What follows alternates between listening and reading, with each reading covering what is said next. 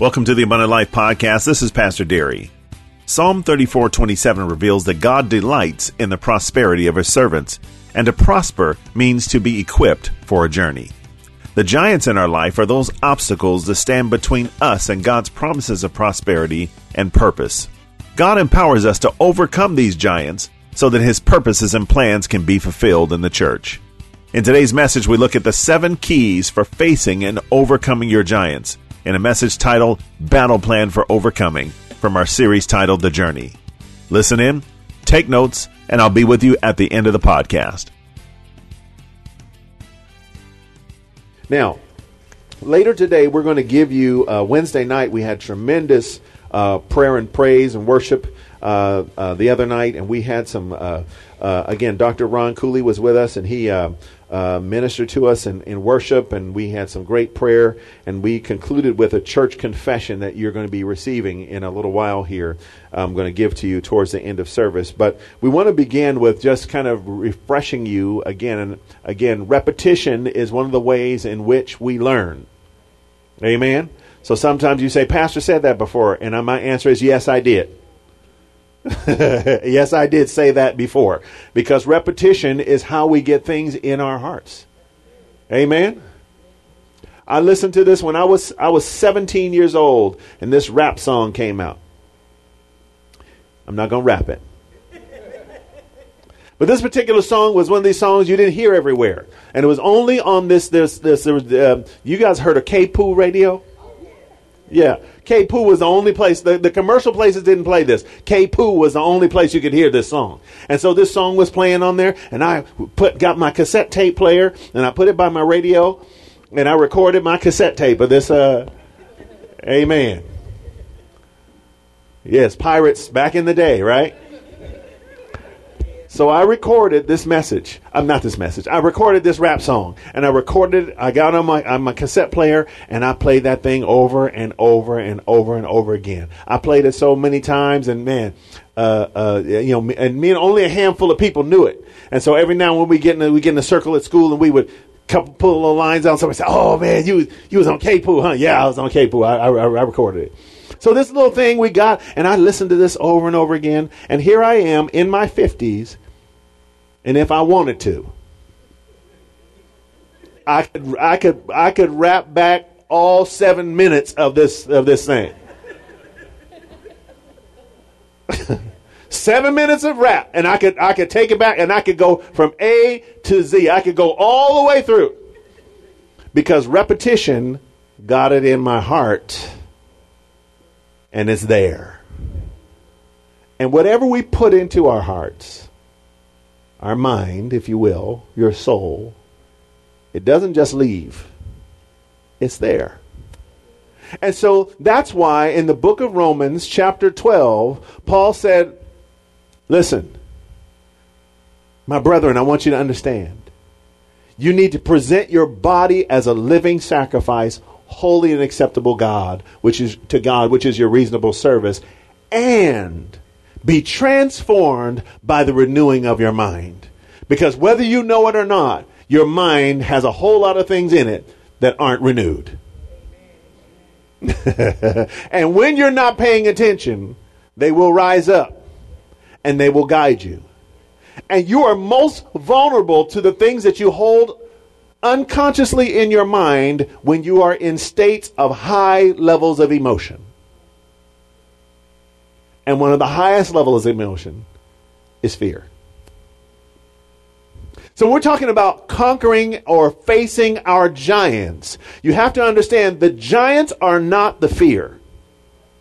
The giants are just obstacles.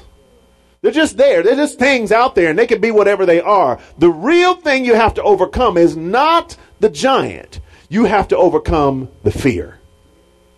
Because once you overcome the fear, you will understand that you already have victory over the giant. Amen. Come on. When you overcome the fear, when you become an overcomer of fear, the giant will fall. Amen. But many of us are fighting the giant, trying to subdue the giant, and you can't seem to subdue him. And it's not because he's more superior to you. is because he knows something you don't know. He knows that he beat you here before he ever beats you here.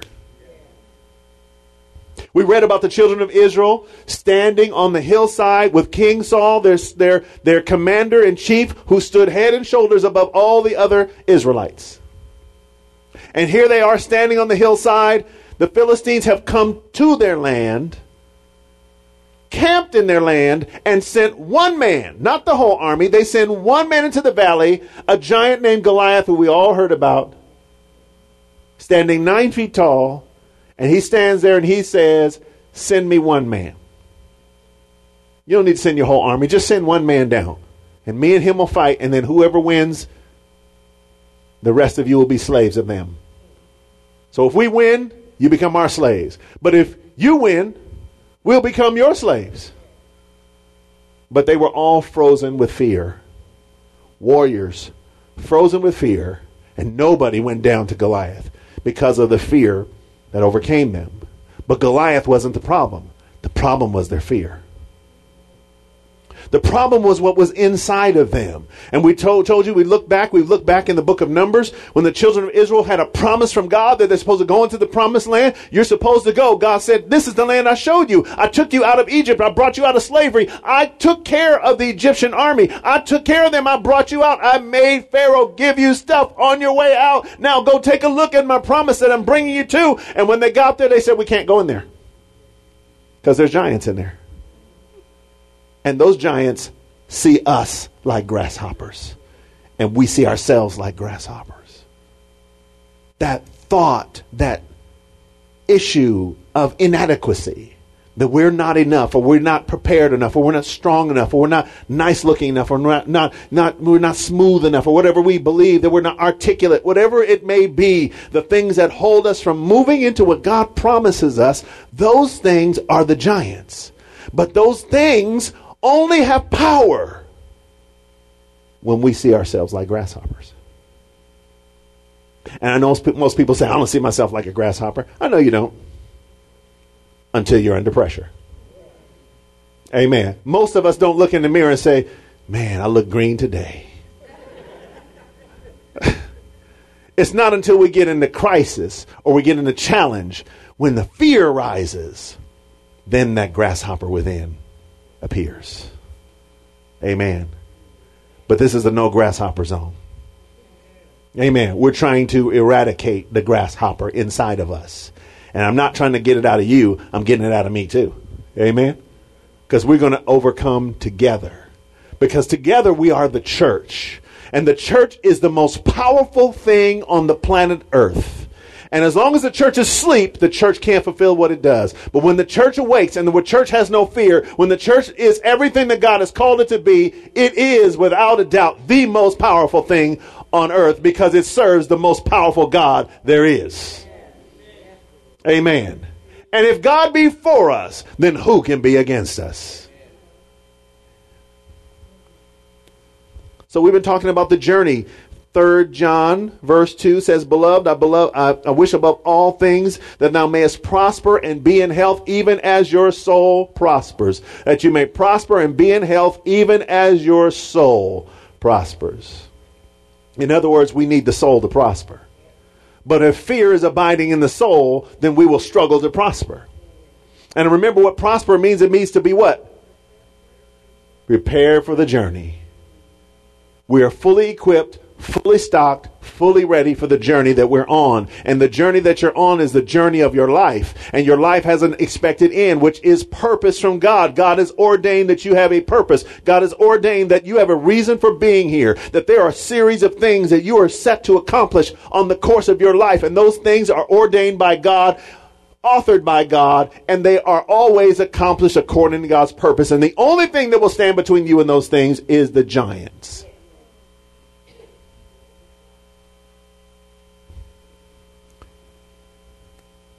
Matthew six and thirty-three. Part of our process is understanding, seek first the kingdom of God and his righteousness, and what? All these things will be added to you. What are all these things? Whatever you need, whenever you need it. We got to seek the kingdom when we're in need. My practice as a young man was that I sought whatever I thought was a good idea when I found myself in need. I need a good idea right now. I need an idea. And sometimes God said, don't look for an idea. Look for me. I'll give you ideas. Amen. Look for me. I will give you ideas. I'll show you the way you should, should go. Remember what I told you earlier about Isaiah? I'm the one who redeemed you. I'll show you which way to go. So seek me, seek the kingdom and my righteousness. What is righteousness? Being right standing with God. Seek these things and then everything else will get added to you. Amen. And then Psalm thirty-five that I quoted earlier, Mims correctly called it Isaiah twenty-six, but I, uh, Psalm thirty-five says, let them shout for joy and be glad who favor my righteous cause. And this is God talking. So I said, let you rejoice, be glad, shout. That was time to go, woo, hallelujah. But uh, let them shout for joy and be glad who favor my righteous cause. And let them say continually, let the Lord be magnified who has pleasure in what? The prosperity of his servant. If anybody tells you God doesn't want you to prosper, you need to say, you need to read this book. You need to read the Bible. Now, does God want you to be greedy? Does God want you to, to do too much? Does God want you, uh, uh, again, off your uh, out of your mind because you think you have so much resource? No, that's not what God wants. But God does want you prospering, which means to be equipped for your journey. And the more of a big journey God shows you, the more prosperous you need to be. Amen. Let the Lord be magnified. What does it mean to magnify something? Make it bigger. Does it get bigger? Ah, there we go. The thing doesn't get, the thing doesn't change its size. Your view of it changes size. Let the Lord be magnified. He's not getting any bigger, but your eyes should get bigger in seeing how big he is.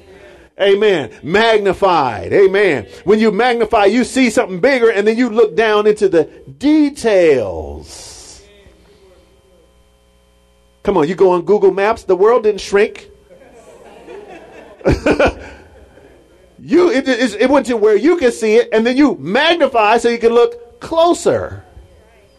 Let the Lord be magnified. In other words, look closer at God. Why? Because he takes pleasure in the prosperity of his saints, of his servants. Amen. Woo! Come on, God. Come on. So your your journey, you need to recognize that number one, Paul said, I'm praying for you. And you may prosper and be in health even as your soul prospers. So your soul is key to your prosperity. How your soul responds to things gauges largely in how you prosper. Number two, don't look for stuff. Look for the kingdom. Seek the kingdom and his righteousness and everything else will get added to us. All the stuff that shows us prosperity on our journey gets added. And then you need to be confident because the Lord, let him be magnified who takes pleasure in your prosperity. Your prosperity is your ability to accomplish what God has set you here to do. So there's some things I get doubts about. I said, Lord, can we really do this? And the Lord said, magnify me. Magnify. He said, you're, you're, he said, you looking too wide. You need to, you need to narrow your vision. You need to look closer at me. And when you look closer at me, then you won't ask that question. Amen. Now, don't ask the question if you doubt. You need, if you doubt, ask God. Because if the man, remember, he gives liberally. If anyone lacks wisdom, let him ask of God, who gives liberally and without reproach. But let him ask in faith. Amen. Let him ask in faith, believing.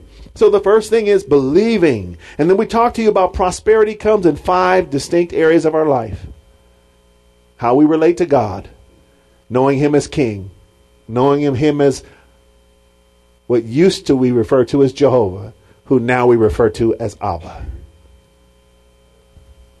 He's Abba to us now. Jesus said, this is how you're going to pray now. He said, everybody used to pray a different way. All the Jewish rabbis, they learned how to pray. Oh, great Jehovah out in the sky. But he said, you're going to pray like this. Our Father. Woo, come on. Come on. He went from out there to here.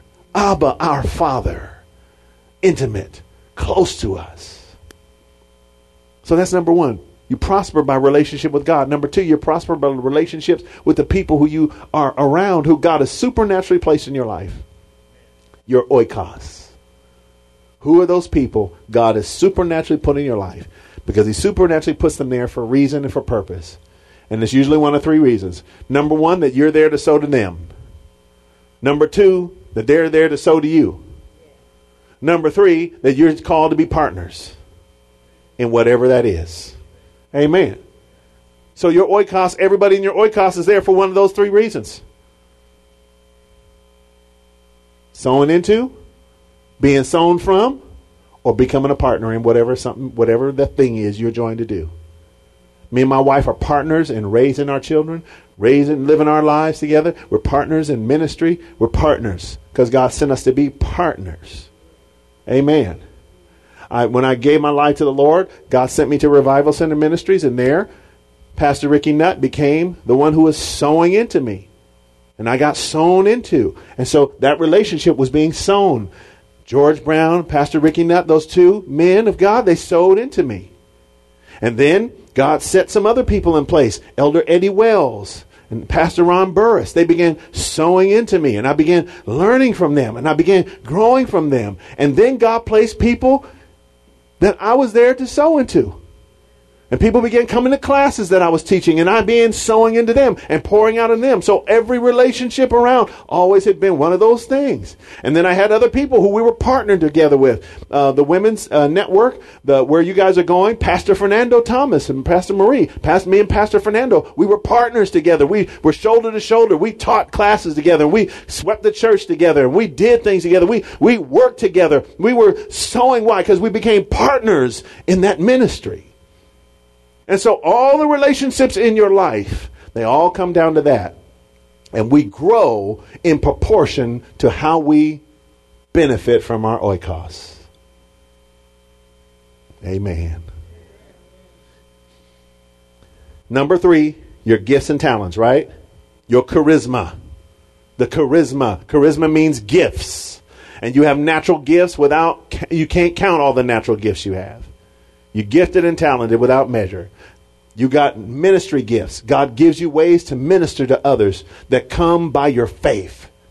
He said, and by faith you can serve. By faith you can have compassion. By faith you can teach. By faith you can have, uh, uh, you can administrate. By faith you do those things. And then he has spiritual gifts which come as the Spirit wills. The Spirit comes and the Spirit moves through you supernaturally. And you get a word of wisdom or a word of knowledge or a word of prophecy. Or you have a miracle happen through you. Or you have special gifts of faith. When nobody else has faith, then all of a sudden you got faith to believe and to do some things. Those things happen through you. And that becomes more of your prosperity. And then you have being alive in Christ. You have the fact that you are healed by the stripes of Jesus. And you have sozo. And so you have not only gifts, but now you have another area of prosperity, which is your physical wellness and your spiritual wellness and your soul wellness. When I gave my life to Jesus, I had a spirit of anger on me, and that spirit lifted. I was angry, so angry, and all of a sudden I said yes to Jesus. And in the moment, literally in the moment, the Holy Spirit got in my heart, and all of a sudden that anger just lifted off my life. Man, why? Because I was being made whole. Amen. Anger is not whole. Anger is a problem. Anger is a point of pain that is inflamed. Amen. So when you get that Spirit of God in you and you let him come down, he starts to weed out those things and push that anger off of you. And what we found in this country is when we stopped allowing children to know about God, the anger and frustration in our communities went through the roof. And that's why we're surprised children brought guns to school. Yeah, they're angry. Yeah. They're angry. They're hurt. And everybody says, you can't talk about God. You can't pray. You can't do this. You get, you're free in this country. Do whatever you please, except don't let God in your life. Amen. If you let God in your life, you might offend somebody. Oh, really? How's God in my life going to offend you?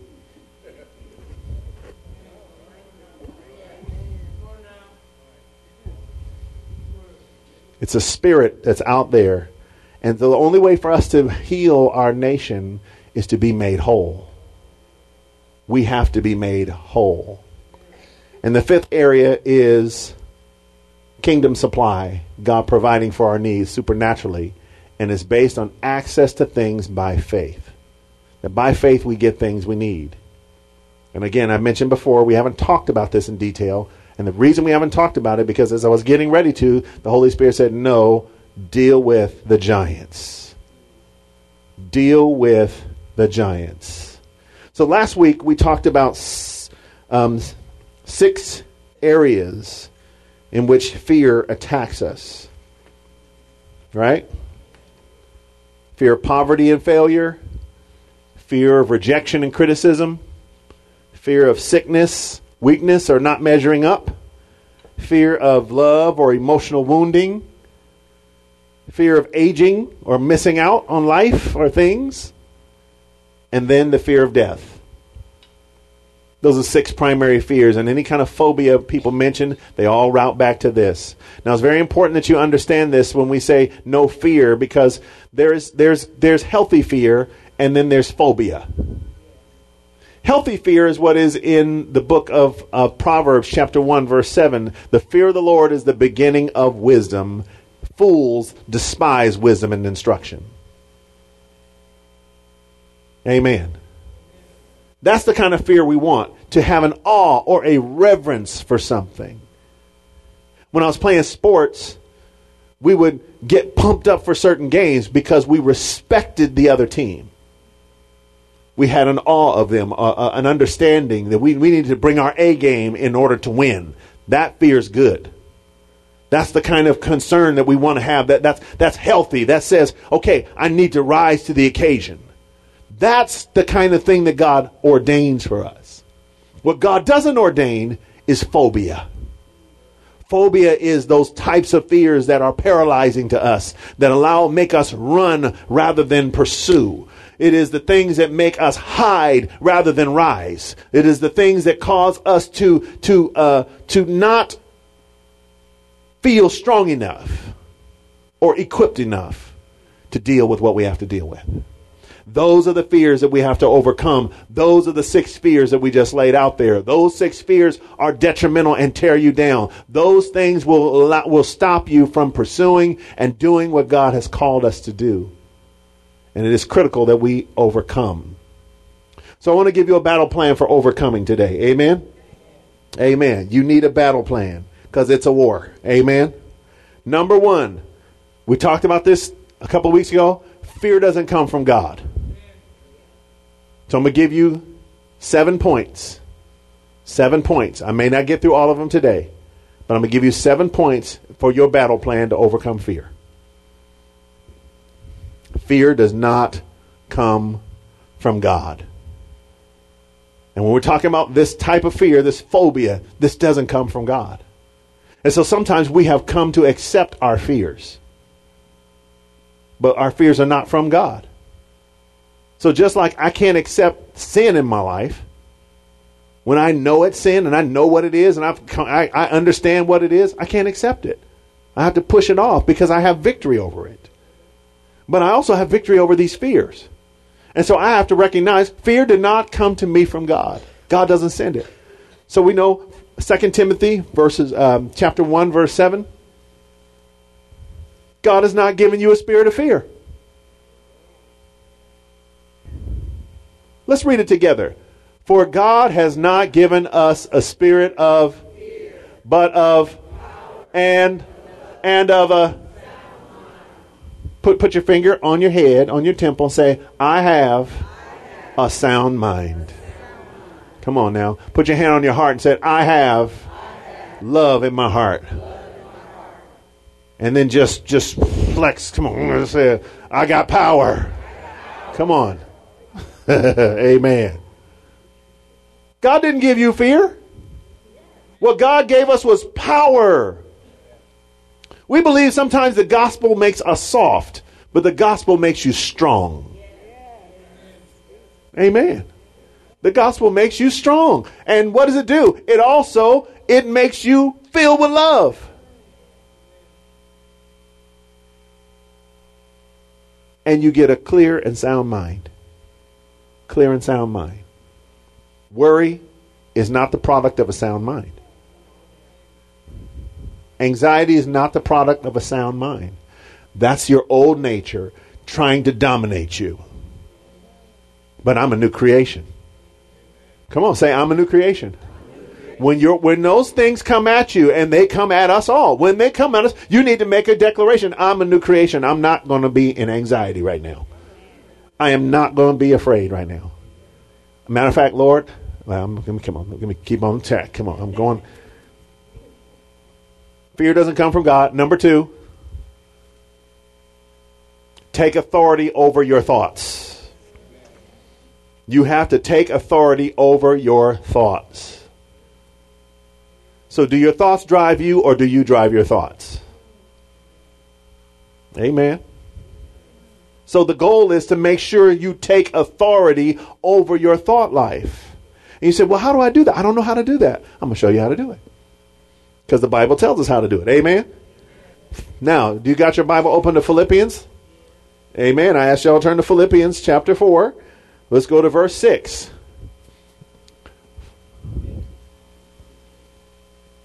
Be anxious for nothing, but in everything by prayer and supplication with thanksgiving, let your requests be made known to God, and the peace of God, which surpasses all understanding, will guard your hearts and minds. Not only your heart, but it will guard your mind. Amen. Sometimes you need your mind guarded. Amen. Come on. There's some important stuff in here. I need a guard around this mind. This mind can't just be wandering. It can't, I can't have just anything flying in here. Amen. I need to have a guard on my mind. Amen. Amen. Y'all, did you? How many of y'all had Scotch Guard on your couch? Because somebody go spill something. Amen. Somebody trying to spill something on your mind, and you need to have some Scotch Guard so that you can repel those things when they come. Amen. Amen. Somebody comes to me sometimes and says stuff, and I'm like, why is they telling me this? Don't, I don't want my mind going there. Don't tell me that. Amen. Uh, next verse. Finally, oops. Yeah. Yeah, I'm sorry. That was right. Finally, my brethren, whatever things are, whatever are, whatever are, whatever are, whatever things are, whatever things are, if there's anything virtue and if there's anything praiseworthy, meditate on these things. Now, look what it doesn't say. It doesn't say whatever things are broke down, whatever things are wrong, whatever things are messed up, whatever things are ugly, whatever things are bad reports, uh, the things that are unvirtuous and all bad things, meditate on that. No, it's telling you you have the power to consciously place your mind on the right things. Now, wrong things will always come to get you, but you need to say, no, I'm meditating on the right things. And notice what it says. It says, meditate on these things. Amen. Meditate. What does meditate mean? Ponder, think about, get your mind focused on these things. Good reports. If you go to the doctor, the doctor says, your cholesterol's good, this is good, that's good, but this. When you leave the hospital, more likely than not, the but this is what you're going to be focused on. It don't make no difference how much good stuff he told you. Everything's, everything's in line. twenty-five of the twenty-six tests we did are all good. But test twenty-six, they had a little spike. Oh, oh no. Yeah.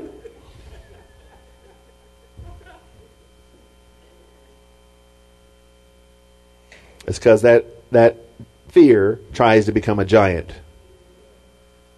But we got to meditate on what is the good report. We got to meditate on what things are just or right.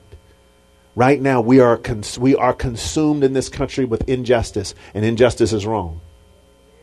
Injustice is wrong. You can't call wrong right. But we are consumed with it, and we can't see anything good about anybody unless they say what we say.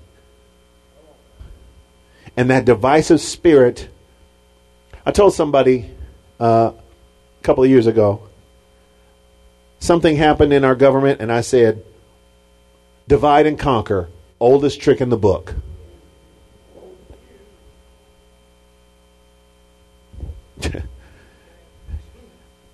Number three. Amen. Number three is keep your focus on God and your redemption.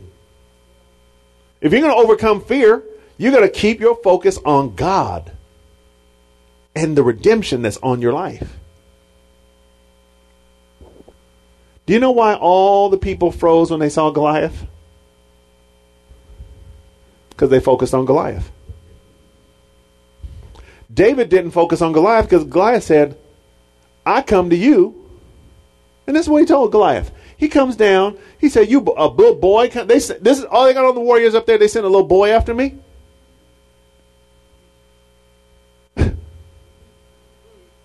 He said, you come to me with sticks? That's what you come to me with? With sticks? And he said, you know what? Yeah, I came with sticks, and I came in the name of the Lord. I've killed lions and bears, and you're going to be like them. And this day, today, I'm taking your head from you. If anybody tells you they're taking your head from you, they mean business. Derry Moten, I'm taking your head today. Okay, you serious? Okay, I think I need to take you serious. But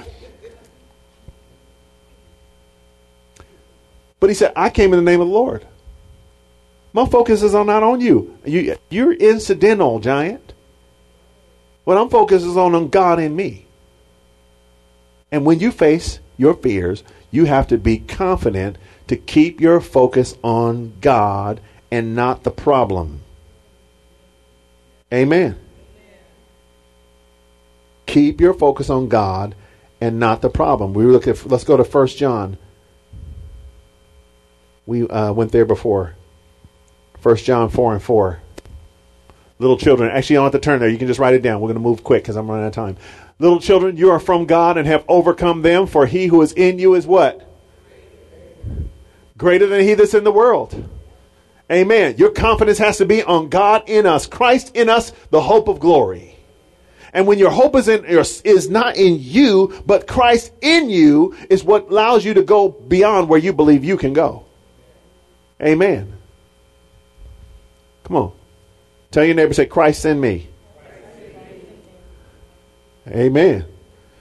Amen. Now tell your other neighbor, say, I've overcome. Because he that's in me is greater than he who's in the world. Amen. Amen. Number four. I'm going to move quick here. Number four, understand your triggers.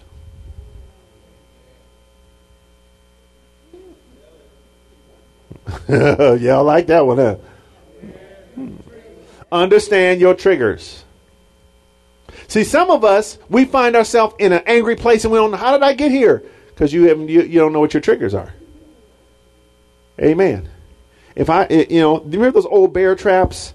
The big old giant, big circle with the the claws around it, and they got the little trigger in the middle.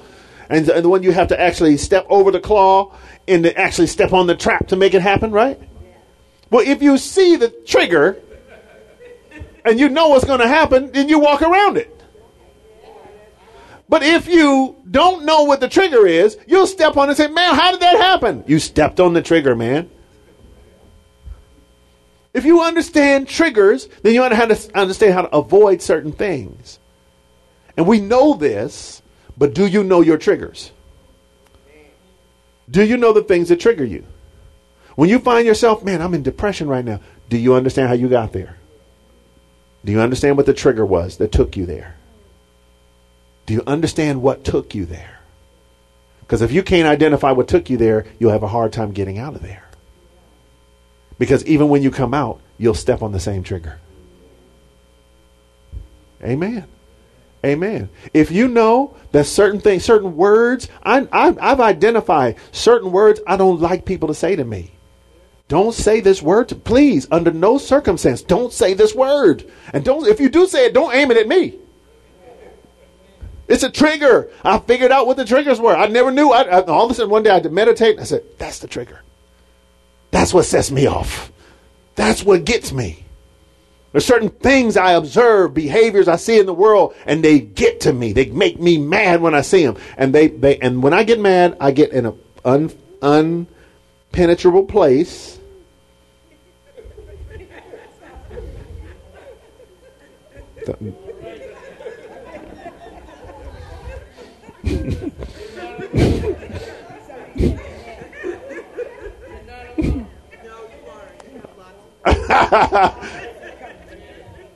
I, fe- I, f- I feel something right around, right around here somewhere. I feel something.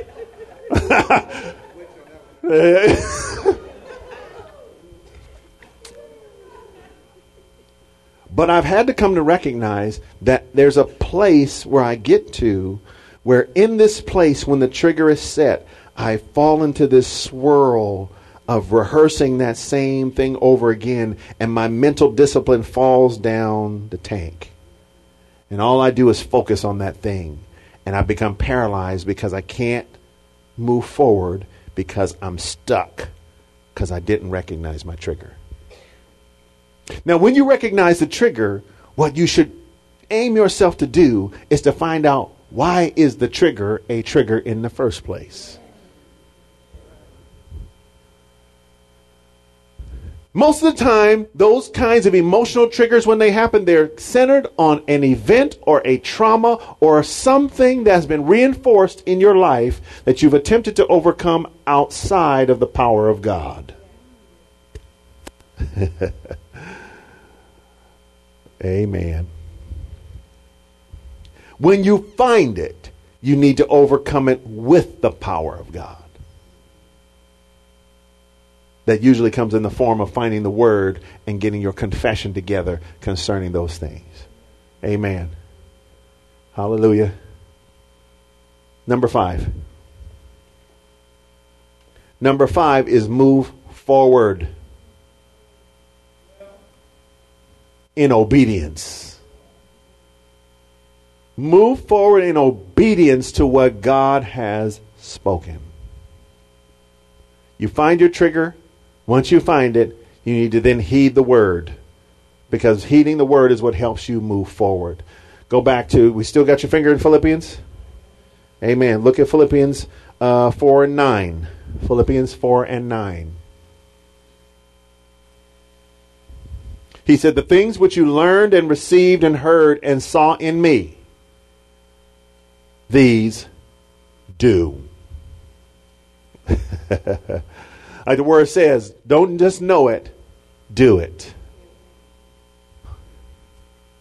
When you know that I can rise up out of my anger, do it. When you know your redemption has given you freedom over sin, do it. When you know that you've been healed by the stripes of Jesus, when you know that God has taken care of your heart, your emotions, then do it. You got to do it. You got to not just be a hearer, but a doer of the word. Paul said, he said, these things you saw, you received it. You saw me. You saw me do it. You saw me live it. You heard me preach it. He said, now I want you to do it. You got to do what you saw and heard. And when you do, then the peace of God is going to come. See, the peace of God comes when we actually activate God's word and we know we're moving in righteousness and obedience to him. And when we know that, there's a peace that comes on you that removes pressure and stress. and it removes fears. Because that peace of God that goes past understanding, it can't be imitated and it can't be duplicated. Amen. You got the peace of God or you don't. Amen. And if you don't, you can get it. Amen. The peace of God that goes past your understanding. All right, let's go back. Let's look uh, look at go back to verse six. Let's go through this whole thing. I want you to look at this whole sequence. Be anxious for nothing, but in everything by prayer and supplication. What's prayer and supplication? It's something you got to do. Amen. It's something you got to do. Be anxious for nothing. Don't get anxious. Do something. Anxiousness makes you just sit and worry, and you're worried and you're trying to figure things out instead of doing something, which is prayer and supplication. Make your request known to God. Talk to God about your problem. Amen. I had somebody, uh, we were talking to them and they said, you know what I'm going to do? I'm going to stop asking people all these questions. They said, I get into situations and I start asking people, what do you think? What do you think? And she said, then five people give me five different things and I'm confused. I don't know what to do. I said, you need to stop asking everybody questions. Go to God. Don't get anxious, but in everything, everything, by prayer and supplication, what? Make your requests known to God. Paul said this. He said, I was, I was, I was living my life and I conferred not with flesh and blood. He said, I didn't ask a whole bunch of people what to do. I talked to God and God gave me wisdom. Amen. And that's what you need. You need the wisdom of God operating in your life, because when you're confident in God, you can face things. When you when you hear other people's opinions,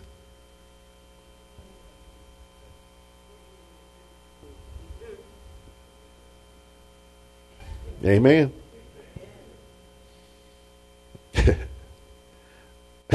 I can't say that. Amen. Sorry. I'm sorry. When you do that, the peace of God, which surpasses all understanding, will guard your hearts and minds through Christ Jesus. Peace of God. Once again, peace of God that goes past understanding will guard your mind. So when you got to do something, you got to move forward, because those things are showing activation that bring about an impact in your life. Right?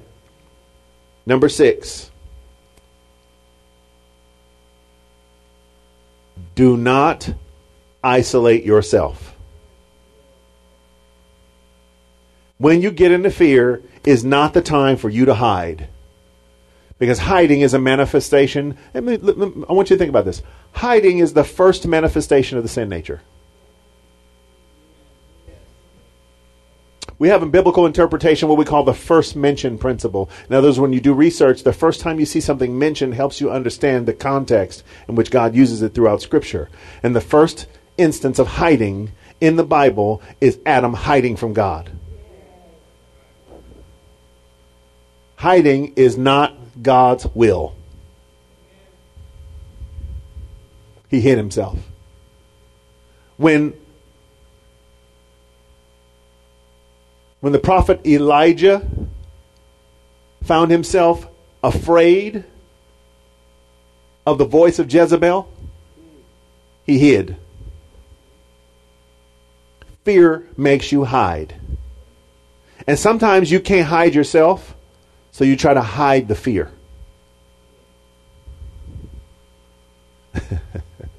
And sometimes the hiding of fear, it manifests in overcompensation. I'm afraid of people, so I'm going to hit them before they hit me.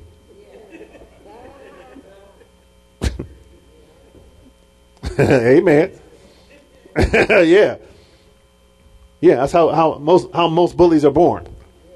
Most bullies are born because I'm, I'm gonna I'm gonna set the tone right now.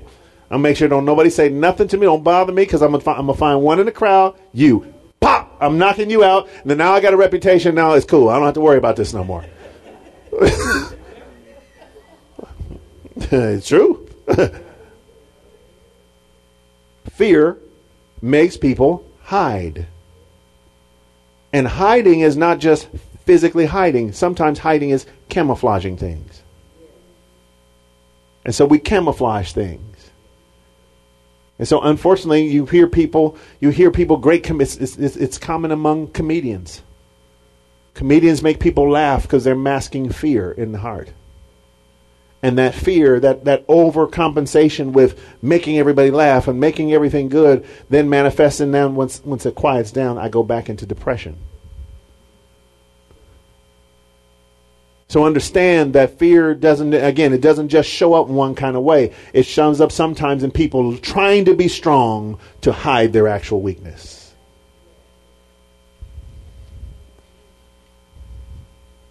I know somebody who has a real issue with abandonment. And because they have an issue with an abandonment, they always try to act like, don't nobody make no difference to me. I don't need you. They're always doing that. Always that behavior. And unfortunately, that behavior ends up manifesting in people actually doing what they don't want them to do. Is leaving. Walking away from them. Why? Because they haven't come to understand the trigger, emotional trigger that is set that causes them to, on purpose, isolate. But unfortunately, the isolation actually brings about the very thing that they don't want. Job said it like this, that which I have greatly feared has now come upon me. Isolation is a form of fear. Hebrews ten and twenty-five. We're going to look. You can write it down. We'll bring it up on the screen. Hebrews ten and twenty-five. It says, not neglecting to meet together, as is the custom or habit of some, but encouraging one another. Because see, when you isolate, you can't get no encouragement. When you isolate yourself, there's nobody there to encourage you. So all that happens is when you isolate, it takes you further down the hole. But encouraging one another. In other words, we come together as a church. Why? To encourage one another, to love each other, to grow together, to learn together. And when you isolate yourself, you put yourself in position where eventually what you fear overwhelms you. And he says, and all the more as you see the day drawing near. In other words, all the more you need to come together. When the, wor- the worse the world gets, the more we need to come together. Amen. The worse the world gets, the more we need to come in. When you see the day coming, you see it coming, you got to draw together more. We have to encourage each other, strengthen each other, build each other up even more. Because isolation destroys people. Amen. Amen. I'm going to stop right here. I can't go. Uh, there's one There's one more, but I'm, I'm going to stop here because I'm going to take these a little bit deeper as we go for, forward. But right now, what I want you to get... Here's the big walk takeaway. You need to look at these areas, these six that I've given you so far. You need to look closely at them, and you need to take your own fears that you're dealing with, and you need to start taking action against those fears. When you look at your life, you say, okay, I, I do. I have a problem. And we gave you more, last week we gave you more details about those six areas. If you look at them and say, I'm a procrastinator. I am a procrastinator. You need to confess that what you are first, and then confess your overcoming. That's how you got saved. You had to confess that you were a sinner. You had to say, I was born a sinner. I know what I am. And so now I thank you. I received Jesus as my sinless substitute so that I, who was filled with sin, have now become the righteousness of God in him.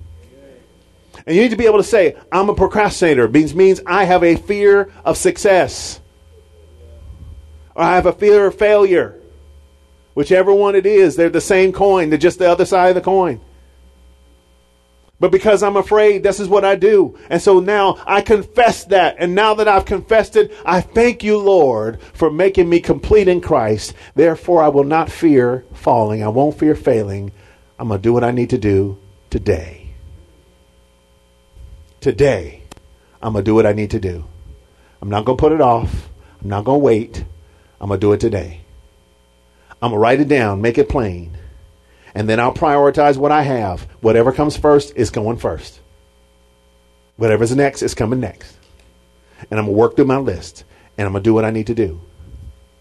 And if it's writing, if it's going to school, if it's doing whatever we need to do, write it down. And say, I'm overcoming this today. I'm doing something today. Today, I'm going to do it. Today, I'm going to see God as my completer. Whatever excuse I have for not doing, thank you, Lord, that you made me whole. Thank you to supply all my need according to your riches and glory in Christ Jesus. And whatever it is that I'm lacking, I thank you that I will not lack it because you're going to provide for me. I thank you whatever my hands need to do today, you're going to make me use those things as unto you. And today I'm going to prosper in the way that I go. I'm going to put my hands to whatever and it's going to be blessed. When I'm tempted to do less than excellent, I'm going to kick myself in my rear end and I'm going to do what I need to do. Amen. Whenever I'm tempted to do less than what excellent is unto you, I'm going to correct myself and I'm going to do as unto the Lord. Whatsoever you do in word or deed, do it as unto the Lord, giving thanks to him. Amen. Whatever you do in word or deed, do it as unto the Lord, because that's keeping your mind focused on him. One last passage I didn't cover. I want to hit real quick. Go to um, go to Isaiah twenty-six. That's the one. That's the one. I called the wrong passage the one, and then I missed the one I wanted to give. I want you to go Isaiah twenty-six and three. I want you to see it with your eyes. Isaiah chapter twenty-six, verse three.